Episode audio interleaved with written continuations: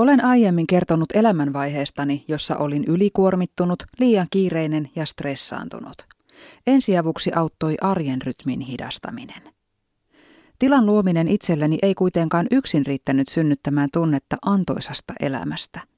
Ajan mittaan ymmärsin, että en kaivannut itselleni pelkästään tilaa. Elämisen mielekkyys ja merkityksellisyyden kokemus syntyy muustakin kuin levon ja aktiivisuuden tasapainottamisesta.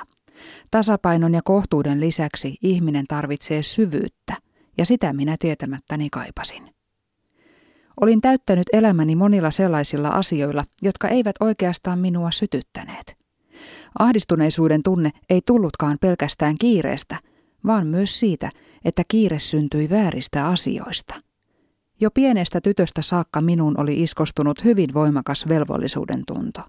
Sen seurauksena olin oppinut laittamaan kaikkien muiden tarpeet omieni edelle. Oli käänteen tekevää viimein uskoa, että minulla on oikeus tavoitella elämässäni sitä, mitä itse haluan. Ymmärsin, että kaikkein järjettömintä on elää elämänsä jonkun toisen toiveita toteuttaen. Kun henkinen lukko alkoi helpottaa, uskaltauduin vähitellen tekemään elämässäni muitakin kuin ajankäyttöön ja liikuntaan liittyviä muutoksia.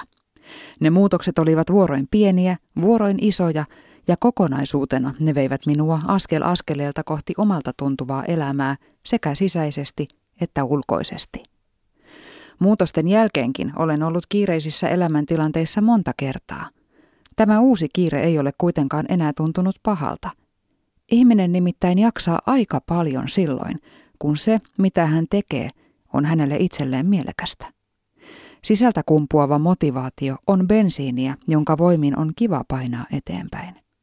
Saavutettu itselle tärkeä tavoite tuo niin syvän tyydytyksen, ettei samaan pääse pelkällä levolla koskaan. Tämä kaikki edellyttää itsensä tuntemista ja hyväksymistä.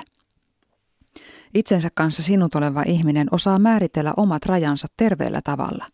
Hän tietää oman venymiskykynsä, mutta myös sen rajan, jonka yli ei enää kannata venyä. Hän tietää, millaisiin olosuhteisiin kannattaa jäädä ja yrittää kovemmin, mutta hän tietää myös, milloin jostain luopuminen ei ole luovuttamista, vaan eteenpäin menoa. Itsensä tunteva ihminen ei välttämättä aina tiedä ihan tarkkaan, mitä hän haluaa, mutta hän tietää taatusti sen, mitä ei halua. Riittävä varmuus omasta polusta antaa uskallusta poiketa siitä silloin, kun kohdalle osuu sellaista, mikä vetää puoleensa. Silloin, kun tuntee olevansa kotona omassa elämässään, on todennäköisesti kotona myös kehossaan, sen koosta ja muodosta riippumatta. Kun katson peiliin, minusta tuntuu, että vuosi vuodelta muistutan enemmän itseäni. Kyse ei ole siitä, minkä kokoinen olen, miten pukeudun tai onko ryppyjä tullut lisää. Olo syntyy siitä tunteesta, että en olisi mieluummin missään muualla, enkä kukaan muu. Olen juurtunut omaan elämääni.